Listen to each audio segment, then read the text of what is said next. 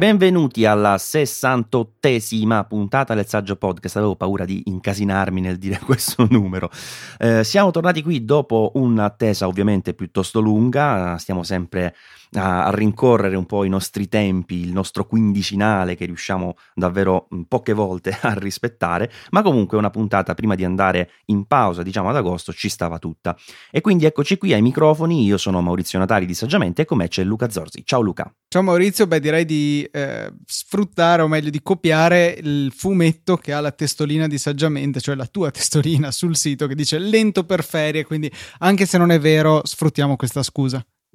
E poi la seconda parte è anche carina, ma sempre sul pezzo. Eh, esatto, esatto. che ovviamente se poi succede qualcosa di importante lasciamo tutto e torniamo a scrivere o in questo caso a parlare. E come non dire che una cosa importante, se non fondamentale, è quella del lancio di ben 12 nuove emoji da parte di Apple che arriveranno eh, nel corso del, del 2017, credo, quindi entro fine anno con eh, le prossime versioni di iOS e macOS 12. Beh, ovviamente un po' eh, la prendo sull'ironico, ma comunque Luca devi sapere che c'è proprio un World Emoji Day, cioè non si scherza. Sì, sì, è organizzato da, non mi ricordo come si chiama, però è il tipo che ha fondato Emojipedia che è un sito tutto dedicato alle emoji e io personalmente ne attendo due ma soprattutto una. Quella delle emoji che vomita è veramente indispensabile.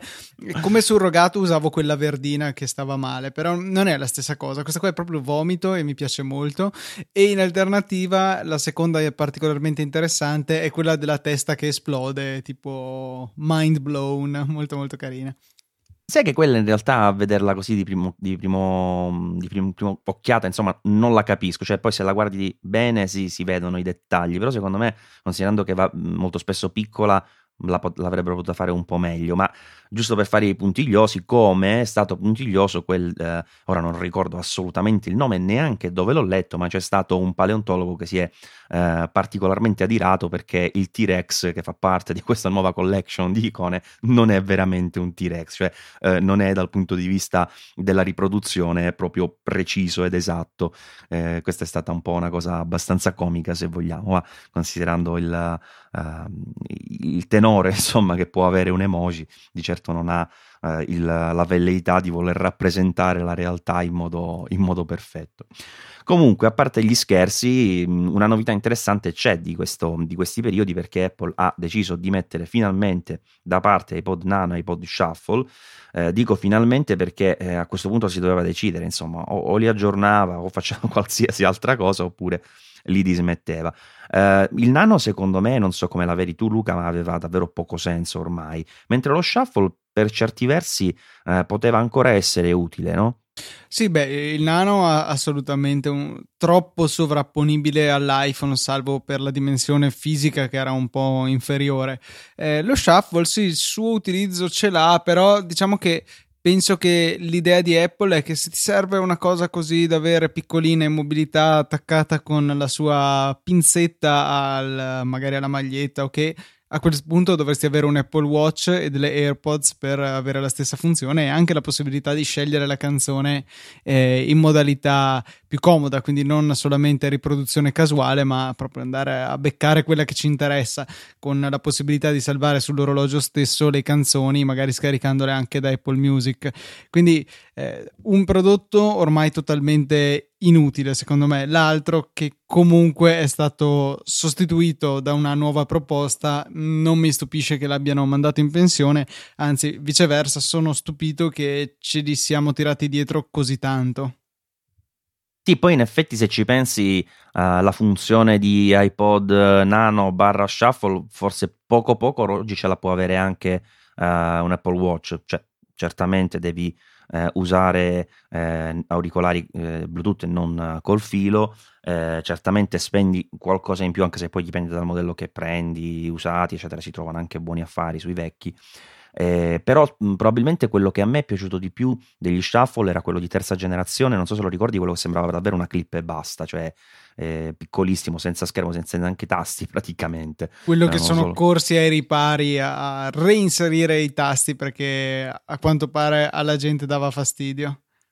Eh, a me però piaceva, sai, aveva, aveva un suo perché. Infatti, eh, ne, ne, regalai uno a mio, a mio, cognato, credo lo abbia ancora, forse nero, c'era, c'era, anche diversi colori. E se riesco a ripescarlo, perché non credo lo usi, vedo se, se me lo presta, insomma, per metterlo da parte, perché era davvero carino come, eh, come oggettino in sé, insomma.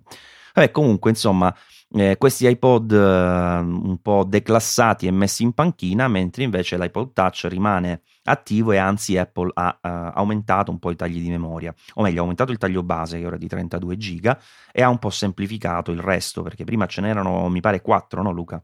Sì, era forse uno dei rari dispositivi disponibili in ogni taglio di memoria da 15 a 128 giga, quindi sì da 15, da 16, quindi 16, 32, 64, 128 senza lasciare buchi in mezzo, il buco l'hanno ora creato, hanno riposizionato il base al 32 giga che insomma tutto sommato mi sembra la scelta giusta. Se dobbiamo tenerlo, almeno che sia eh, utile per poter immagazzinare un po' di musica, un po' di applicazioni. Eh, abbiamo parlato più e più volte sugli iPhone di quanto fosse eh, restrittivo avere solamente 16 giga, non era poi tanto diverso per gli iPod Touch. Quando hai detto 15 mi è venuto in mente, se non erro Fede, in una puntata di Easy Apple che diceva che uno dei suoi colleghi aveva chiesto una pennetta da 15 giga o qualcosa del genere. Sì, sì, esatto, 15 o qualunque altra cifra che non sia una potenza di 2, non è ben diffuso eh, il concetto che non esistono, per quanto in realtà invece con gli SSD questo non è più vero, perché eh, si sono visti fin da subito dei tagli particolari di memoria, principalmente dovuti al fatto che eh, quelli che mancavano, ad esempio, non so, un SSD da 250 giga, i 6 che mancavano sono utilizzati come over provisioning, quindi delle celle che sono tenute lì, diciamo, di riserva nel caso ci siano problemi con le altre. Verissimo, eh, anzi, alcuni questa percentuale diciamo, di spazio era ancora superiore in passato quando si utilizzava tanto il garbage collector, oggi si usa abbastanza meno in favore del più classico trim che poi ha preso abbastanza piede, anche se sono due cose un po' diverse. Comunque 32 e 128 ora i tagli per eh, l'iPod Touch, eh, che in un articolo qualche giorno fa eh, Razziatore sul blog scriveva, beh a questo punto chiamatelo solo iPod, cioè è rimasto solo lui, eh, che, che senso ha che eh, abbia ancora questo suffisso touch, insomma, non, si potrebbe diciamo ulteriormente forse semplificare, no? Sì, oppure potrebbero cedere e chiamarlo iTouch come è stato più volte storpiato fin dalla nascita di questo prodotto. Che brutta cosa, no, no. il termine iPod, io penso che secondo me questo dispositivo sta là solo perché comunque un iPod a vendita ci deve essere, cioè in un certo senso è il, un prodotto mh, iconico, il, il, primo se vogliamo che poi uh, è stato un po' il capostipite di, di questa evoluzione di Apple, di questo cambiamento verso un mercato più uh, consumer, diciamo, che poi è esploso con, con l'iPhone. E, ehm, a proposito di, eh, di iPod Touch, eh, sempre Razziatore diceva, beh, ma a questo punto si potrebbe fare anche un iPod Touch Plus, soprattutto considerando che eh, il, l'iPad Nano sembra che ci siano possibilità che non verrà proprio rinnovato in futuro. E il mini, volevi dire? Penso. Scusami, che ho detto invece? No, no, giustamente rimanendo in termini di iPod invece ci stava. No, eh, guarda, io onestamente la vedo improbabile. Sì, avrebbe senso da un punto di vista, non so, staccato dalla realtà del mercato.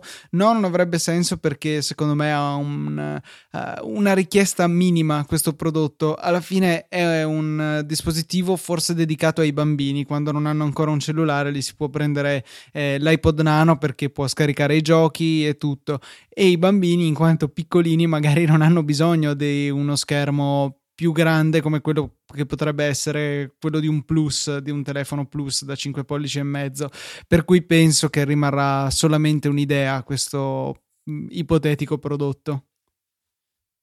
E invece l'iPod Touch è una realtà e non ho detto i prezzi, 32 giga costa 2,39, 128 3,59. Di solito non scendiamo in questi dettagli, ma a sto giro così mi andava. Senti Luca, a proposito di, di Apple e di un termine che va tanto di moda, ma che è sto Apple Machine Learning Journal? Questo me lo devi un attimo descrivere. È un, un, blog che è stato deciso di chiamare Journal, forse per dargli una tiratura più accademica, un po' di aria in più.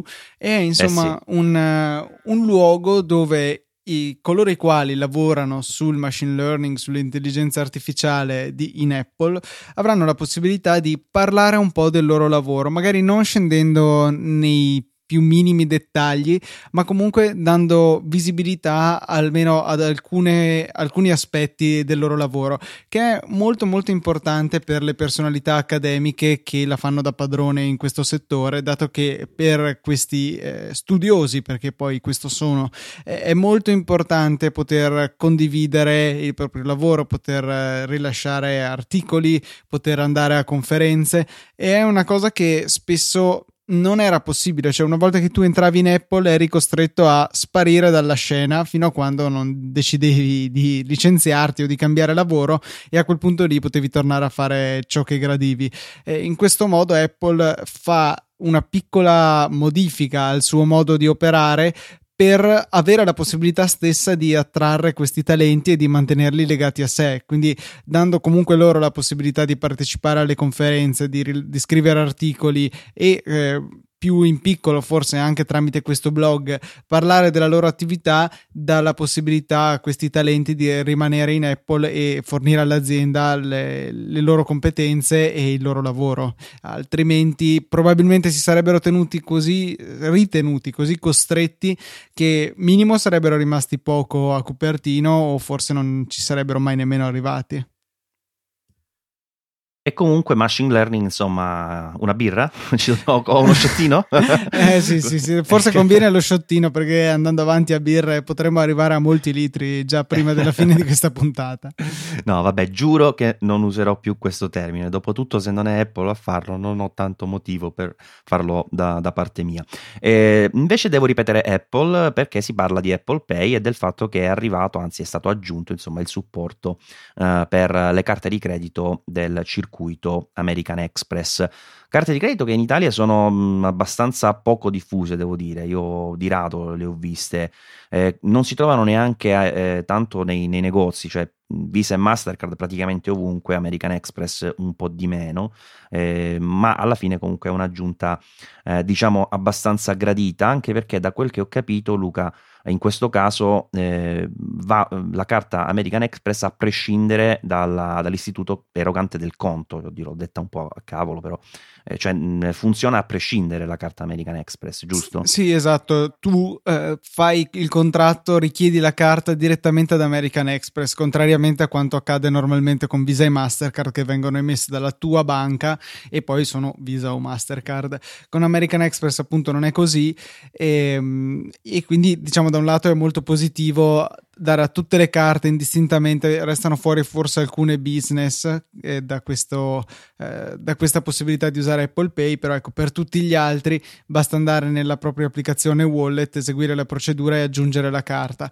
C'è però il piccolo problema, che poi tanto piccolo non è, che essendo comunque un American Express, al di là del fatto che venga presentata con una strisciata, col chip, con eh, l'NFC proveniente dalla carta stessa o dal telefono quindi da Apple Pay, sempre American Express resta e eh, questo implica che è necessario che il post dell'esercente supporti questo tipo di carta che ha delle commissioni che sono normalmente molto molto maggiori anche doppie se non di più rispetto a quelle richieste da Visa e Mastercard. Ragione per cui in molti negozi in molti post queste carte non sono accettate e quindi eh, come non potremmo usare la carta fisica così non possiamo usare Apple Pay. Non è che la tecnologia di Apple ci dia la possibilità un po' come una bacchetta magica di bypassare completamente American Express e fare un pagamento tramite il circuito Apple Pay.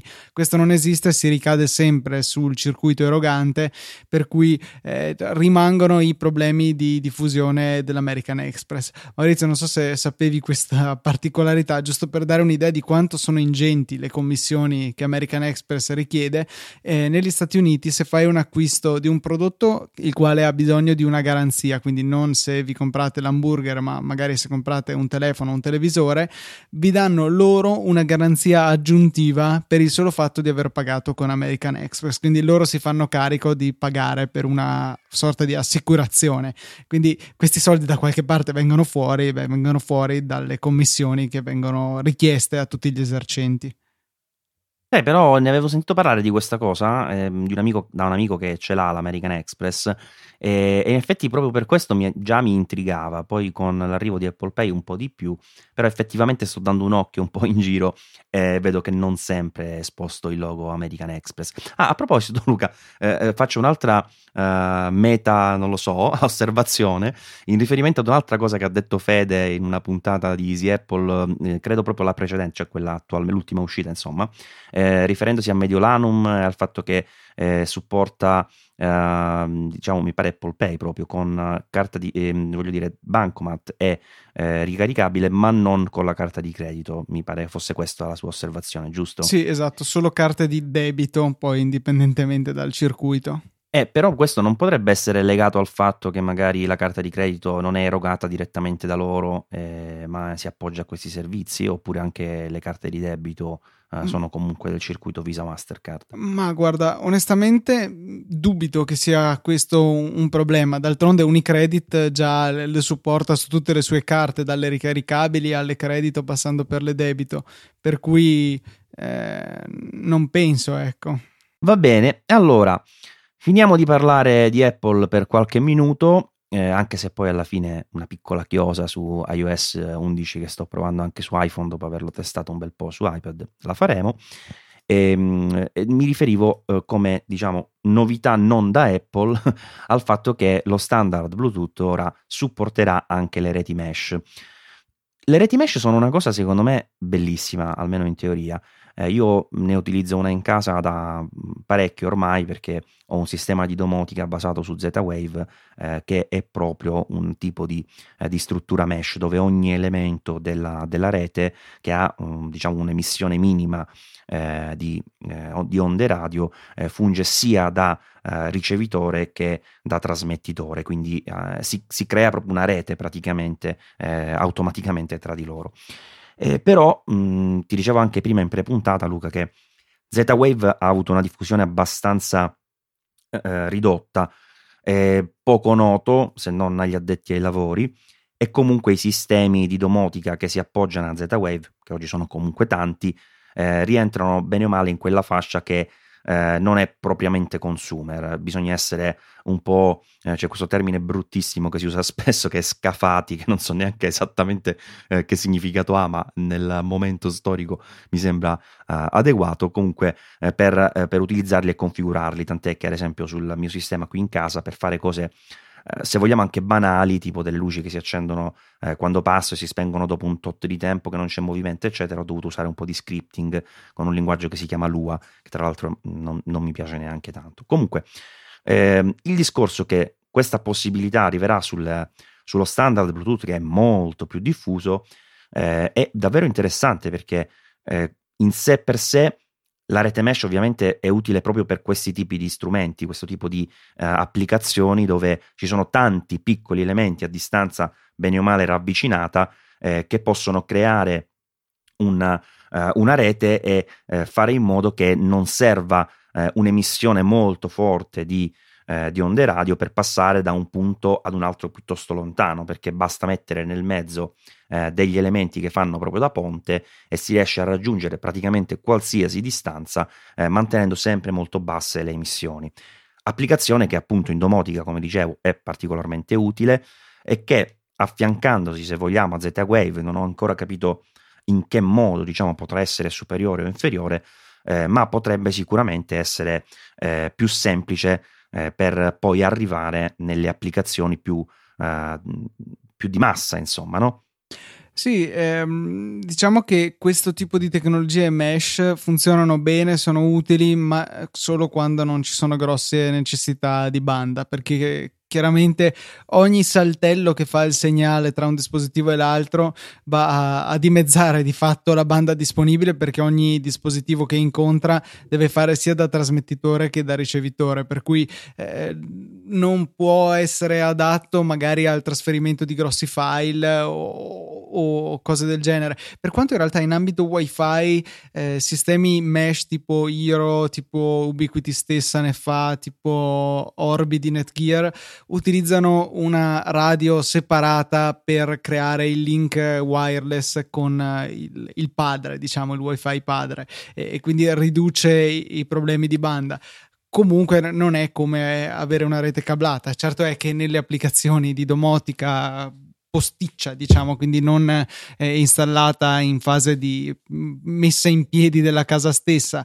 oppure nel caso del Bluetooth che per definizione deve essere wireless, le possibilità di comunicazione mesh sono decisamente le benvenute. Mi immagino magari la possibilità di avere più altoparlanti in una casa e installati eh, in secondo momento, insomma, altoparlanti Bluetooth che possano parlare tra loro e io posso dire ok, iPhone fai fai sentire questa canzone in tutta la casa e questo magari vuol dire 5-6 altoparlanti sparsi in giro e il mio iPhone magari non arriverebbe nemmeno col suo segnale al più distante di questi. E peraltro questa tecnologia può funzionare anche sul eh, vecchio, se vogliamo, 4.2 come standard, perché poi attualmente ci sarebbe il 5, anche se è davvero poco poco diffuso, per ora solo su due smartphone l'ho visto, un S8, se non erro un eh, quello di OnePlus, l'ultimo di OnePlus come altro dispositivo. Di questo non sono sicuro, dell'S8 di Samsung sì. Eh, e comunque eh, è una, un passo avanti, secondo me, ecco, eh, ti dicevo più nella domotica, ma rifer- mi riferisco ad applicazioni tipo il, tipo il, sensore presenza, cioè quello non è che deve chissà che informazioni passare, no? Infatti, no? infatti. So, eh, oppure tipo questi aggeggi che ho io che fanno sensore presenza, temperatura e, e, lum- e, luminosità, tutti insieme in un unico dispositivo di fibaro che sono davvero molto molto carini.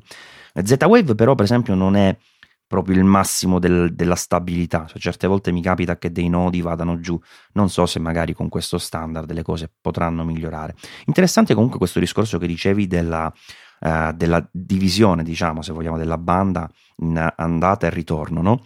Uh, perché è il principio su cui uh, si è basato anche eh, il consorzio USB per tirar fuori questo nuovo standard USB 3.2 che farà praticamente la stessa cosa, cioè eh, prenderà lo standard precedente, l'USB 3.1, però darà la possibilità di usare eh, la comunicazione che prima diciamo era bidirezionale eh, anche in parallelo, quindi si possono usare tutti e due i canali raddoppiando sostanzialmente la, la velocità sorvolo sull'assoluta confusione che secondo me il consorzio USB sta generando con tutti questi standard, nomi diversi, eh, addirittura adesso per esempio il 3.2 continuerà a mantenere la differenza tra generazione 1 e generazione 2 eh, raddoppiando i dati rispetto al 3.1 quindi eh, l'USB 3.2 generazione 1 avrà eh, un tetto diciamo di eh, di 10 gigabit per secondo, mentre l'USB 3.2 generazione 2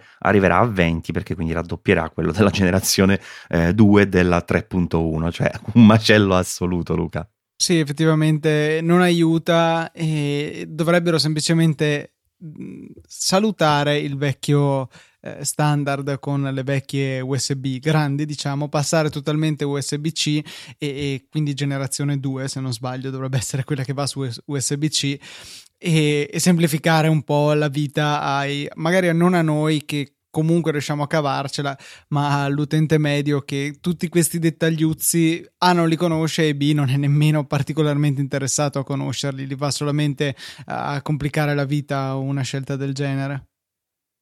Eh no, pensa che in realtà Luca, la, il 3.1, sia la generazione 1 che la generazione 2, passano sia sulla USB eh, Type A che Type C, quindi sia sulla USB normale che quella eh, piccolina, diciamo, quella che eh, condivide la forma della, della, del connettore con la Thunderbolt 3. E invece eh, la 3.2 da quel che ho capito uh, sarà solo su USB-C, quindi almeno un, una piccola cosa l'hanno, l'hanno semplificata. Va. Allora ritiro il, quello che ho detto prima e rincaro la dose circa la confusione che stanno creando.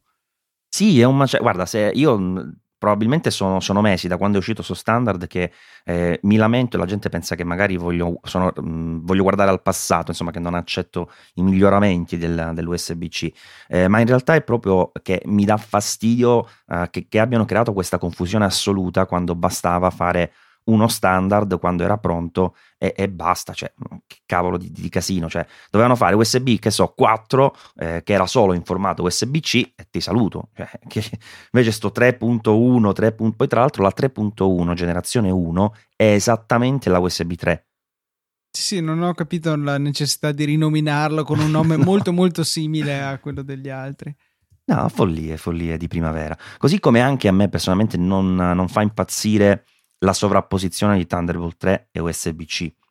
Ma quello che, è pratico, ma fa confusione questo sicuramente. Non solo confusione, ma ha creato anche diversi problemi, tutte quelle storie di compatibilità eh, che sono nate con dispositivi Thunderbolt 3 che avevano chip USB-C di precedente generazione, eccetera, eccetera, sono nate per l'USB-C che rompeva le scatole a Thunderbolt 3 che invece di suo poverino è uno standard che dovrebbe funzionare abbastanza bene, anche se ti devo dire, ho già provato tre dock e per ora mh, mm, sono piuttosto scettico eh, sull'efficienza. Poi magari mh, mm, qualche volta ne, ne, approfondiamo un po' quando finisco anche di pubblicare le varie recensioni.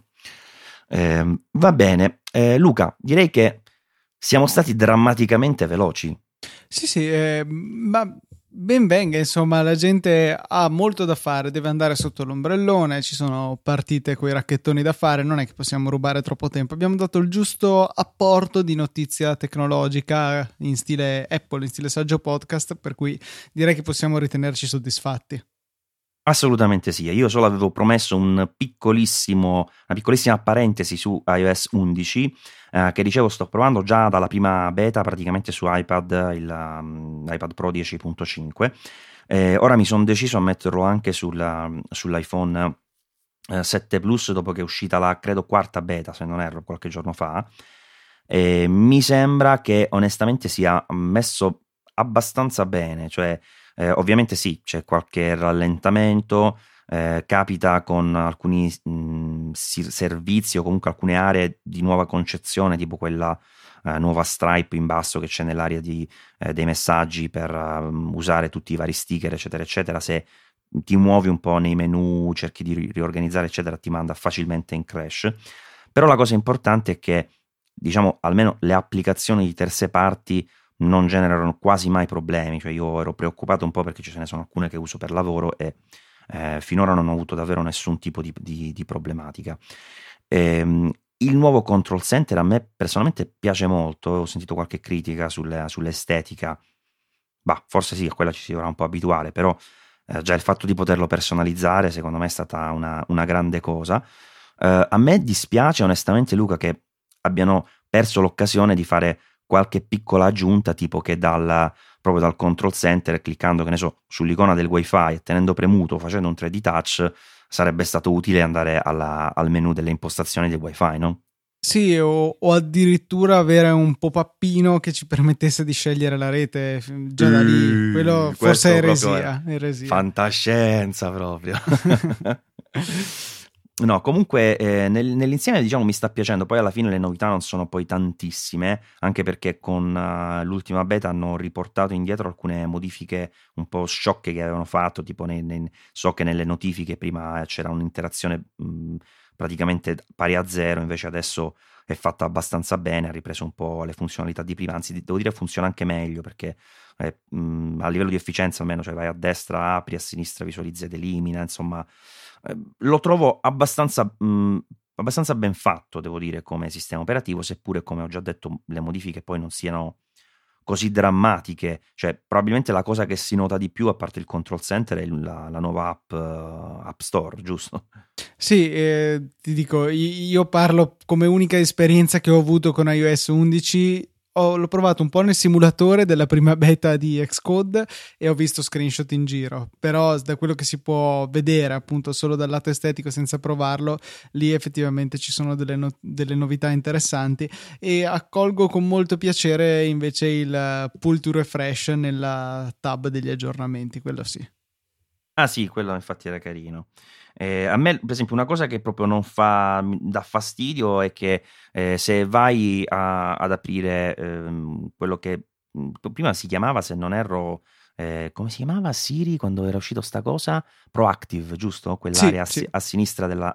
Eh, hanno tolto da lì la, l'informazione con data e ora. che vabbè, l'ora ce l'hai sopra, la data se vuoi ce l'hai dall'icona eh, del calendario che comunque eh, ha anche subito un po' un incioccettamento, un cicciottamento, aspetta che mi sono incasinato, del numero che è un po' più, più grosso, diciamo, non sottile come prima, però, per esempio, io la usavo spesso anche per vedere che giorno della settimana era, perché vivo in un mondo parallelo dove tutti i giorni sono più o meno uguali, quindi ogni tanto andavo lì per dare un'occhiata che è martedì, mercoledì, domenica, non lo so. E invece adesso praticamente questa informazione non la trovo più ed è una cosa che mi fa incavolare. E, ehm, e poi mi piace, per esempio, che nelle applicazioni, quando compri qualcosa in App Store, eh, ti esca eh, una piccola area in basso che ti dà i dettagli di quello che stai comprando, con quale account lo stai comprando, eh, l'icona Touch ID che se premi si eh, riempie diciamo e ti fa completare l'acquisto con anche un piccolo feedback, feedback aptico. Eh, però vabbè, di modifiche ce ne sono una quantità sterminata, eh. io parlo proprio di quelle cose un po' più macroscopiche che risultano abbastanza evidenti. Comunque per rispondere alle possibili domande eh, de- degli utenti, eh, sì, la batteria in questo momento dura di meno con questa beta rispetto alla versione stabile precedente di iOS 10. Questa è veramente una notiziona, Maurizio. Eh, sì, infatti Chi lo dico lo sarebbe mai potuto aspettare che una beta non fosse super ottimizzata? Esatto. Eh, c'è qualche lievissimo glitch ogni tanto, ma niente di grave. Eh, personalmente non mi si è mai, eh, tipo, sai quando si riavvia la springboard, no? Che ti esce la, la cosa, che, la rotella, insomma, che gira e ritorna. Non mi è mai successo e cosa comica invece, non so per quale motivo, su questo stesso telefono di recente con iOS 10 mi succedeva spessissimo. Mm-hmm. Bah, misteri boh. della, della, della, della, vita. Comunque, eh, beh, piccolissima parentesi terminata, non c'è nient'altro di interessante a livello di drag and drop, eccetera, perché queste cose sono per lo più riservate a, a, all'iPad, dove ovviamente c'è tanta roba in tal senso. E per il resto, vabbè, aspettiamo ormai un paio di mesi per, per avere la, la, release definitiva. Probabilmente arriveremo a una beta 7, beta 8, una roba del genere. Prima parte di settembre comunque dovrebbe essere la, la data più papabile. Sentivo che John Gruber, semplicemente guardando il calendario e il passato, ipotizzasse come data possibile del keynote eh, martedì 5 settembre. Stiamo a vedere. Ah già, perché io mi ero completamente dimenticato che ora arrivano i nuovi iPhone. Sai che non, non ci avevo pensato, proprio mi è passato completamente di mente. La cosa mi preoccupa tantissimo perché di solito quando escono sono più o meno costretto, barra obbligato, barra voglio eh, prendere tutti i nuovi modelli per fare le review. Eh, e quindi, visto che quest'anno si mormora addirittura di tre iPhone, mi sto seriamente preoccupando de, la Mastercard, eh, cioè la, l'American Express mi sa che, che ci vorrà insomma per, per, sopperire a queste ipotetiche spese. Va bene, allora buone, buone, vacanze se non le avete già fatte, mm, se non le fate, non lo so, comunque divertitevi ad agosto, eh, noi andremo un po' in pausa e credo poi a settembre ci, ci rivedremo probabilmente eh, finirà che ci rivedremo direttamente con il live della, dell'evento, Luca, se non riusciamo a registrare proprio i primissimi di settembre. Sì, ci sono ottime probabilità. Nel frattempo direi veramente un caldissimo augurio, spero non letteralmente, di, di buone vacanze e buone ferie. Allora io vi faccio un freschissimo augurio per contrappeso, magari a, a suon di condizionatori. E ci rivediamo quindi a settembre. Alla prossima, ciao ragazzi. Ciao ciao.